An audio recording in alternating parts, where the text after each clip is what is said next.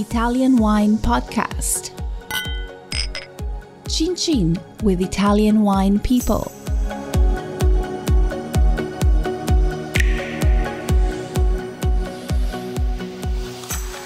Welcome to this special Everybody Needs a Bit of Scienza edition of the Italian Wine Podcast. Here's the premise Vinitaly International Academy community members Send us their questions for VIA Chief Scientist Professor Attilio Scienza. We record his answers, and Stevie Kim tries to keep him in line. sometimes, it works. Thank you for listening. Already? Devo ringraziare No, non ancora, non abbiamo ancora partito, un attimo solo. no, perché dicevo a Jacob che ci serve un jingle, no? Qualche canzoncina bong. per... Sì. Te sai Bong. cantare? Sì, anche un gong, bong. Ah, Giulia, dove sei? Giulia, aiuto. Help. help, help. Ok, um, ok, ora puoi ringraziare Monti. Ah sì? Mi hanno autorizzato a ringraziarti Monti. Grazie, grazie. Thanks, Monty, for hosting, and giving us the space to do this this session of everybody needs a bit of scienza. Okay, then. So we are daily question from the Via um, community today is from a Polish Italian wine consultant uh, for Emson, and her name is Monica Zach Z- Z- Z- Z- no Zach ascolta te co- come pronunceresti questo nome qua Monica poi Zach Rez Zazresca. eh?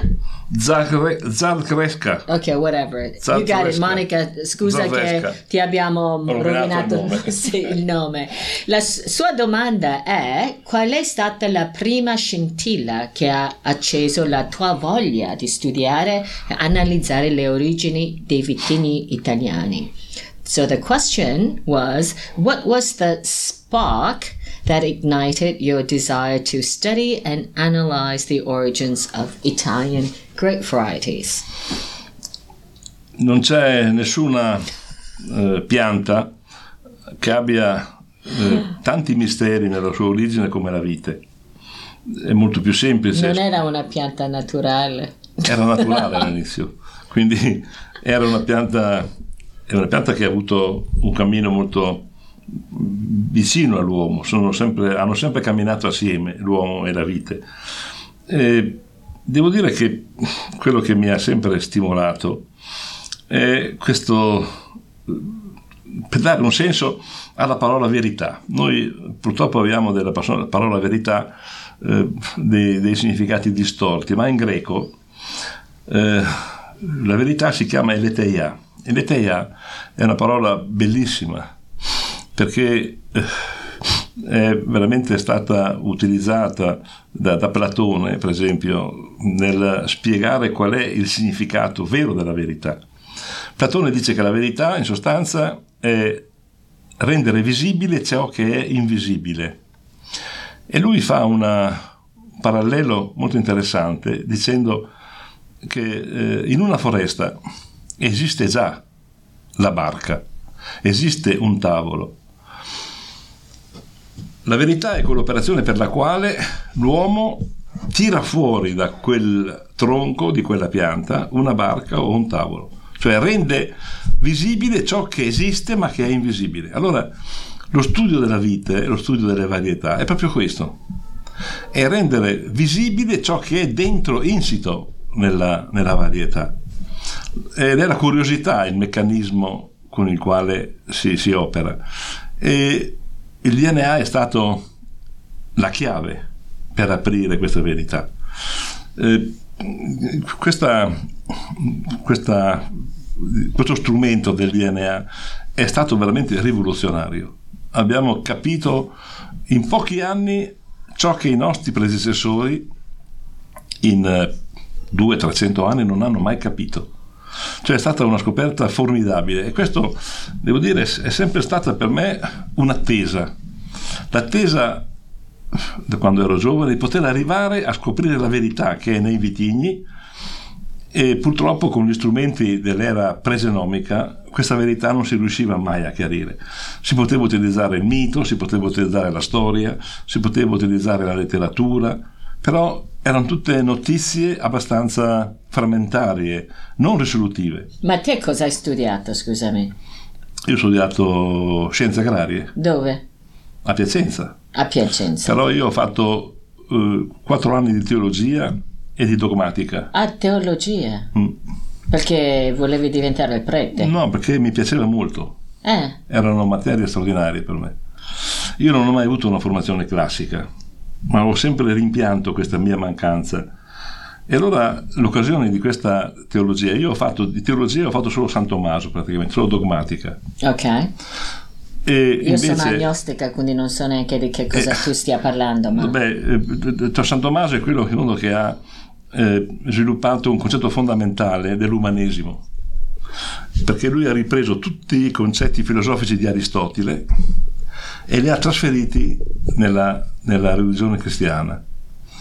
E Tommaso scrive un'opera grandiosa che è la Summa Teologica, che è il riassunto di tutto ciò che è, direi, applicabile alla, alla dimostrazione razionale dell'esistenza di Dio e della natura divina e umana di Cristo. Tutti gli strumenti della logica, della eh, speculazione eh, filosofica per arrivare a questo. Questo è stato per me una- uno strumento formidabile. Poi ho fatto due anni di morale, questo non è morale, questa è teologia, e due di morale. La morale è invece lo studio E eh, dove l'hai fatto questo? alla cattolica. Ah, cattolica. Eh beh, me lo dici così, come se normale, dovessi è- saperlo. È il no? posto più, più logico. Sì, ok, vabbè, non lo sapevo, scusa. Non, non sono stato in una, in una chiesa musulmana, una moschea. No, no, ho capito, ma magari sai. Allora, questo mi è servito molto per, eh, direi, per aprire la mia conoscenza sull'uomo, sul, sul rapporto fra uomo e natura. Beh, anche Lucrezio, per esempio, è stato un grandissimo, eh, un grandissimo strumento di conoscenza. Purtroppo non si conosce quello che ha scritto Lucrezio sulla natura, De Rerum Natura, che è un documento fondamentale del rapporto fra uomo e natura visto dai romani, dei romani di, di- di un, di un periodo un po' decadente, ma comunque con delle implicazioni straordinarie per il giorno d'oggi. E allora la filosofia è lo strumento per capire molte di queste cose che altrimenti non si riuscirebbero a capire, non, non- non avremmo gli strumenti. E allora eh, dire verità, fare un discorso di verità, è un discorso importantissimo perché ogni vitigno nasconde qualche cosa. E allora io scoprendo quello che c'è in un vitigno faccio un'operazione di verità, faccio qualcosa che va al di là della dimostrazione così un po' fotografica di un vitigno. Ah, finalmente abbiamo chiuso il cerchio. Okay, Monica, I don't know if it's exactly what you had in mind in terms of an answer, but that is it for today. Uh, everybody needs a bit of scienza to get to uh, get a chance to know him a little bit better. Um, listen to our Italian Wine podcast on SoundCloud, of course. Until next time, follow us on Facebook and Instagram and tweet us at Ita Wine Podcast. Ciao! Okay. Eh, Io volevo già anticipare il saluto Eh, a Monti, ma non... No, no, no, Monti l'abbiamo già fatto. Ma adesso Ok, il prossimo. Ok. Ciao. Listen to the Italian Wine Podcast wherever you get your podcasts. We're on SoundCloud, Apple Podcasts, Himalaya FM, and more. Don't forget to subscribe and rate the show. If you enjoy listening, please consider donating through ItalianWinePodcast.com. Any amount helps cover equipment, production, and publication costs. Until next time, chin chin.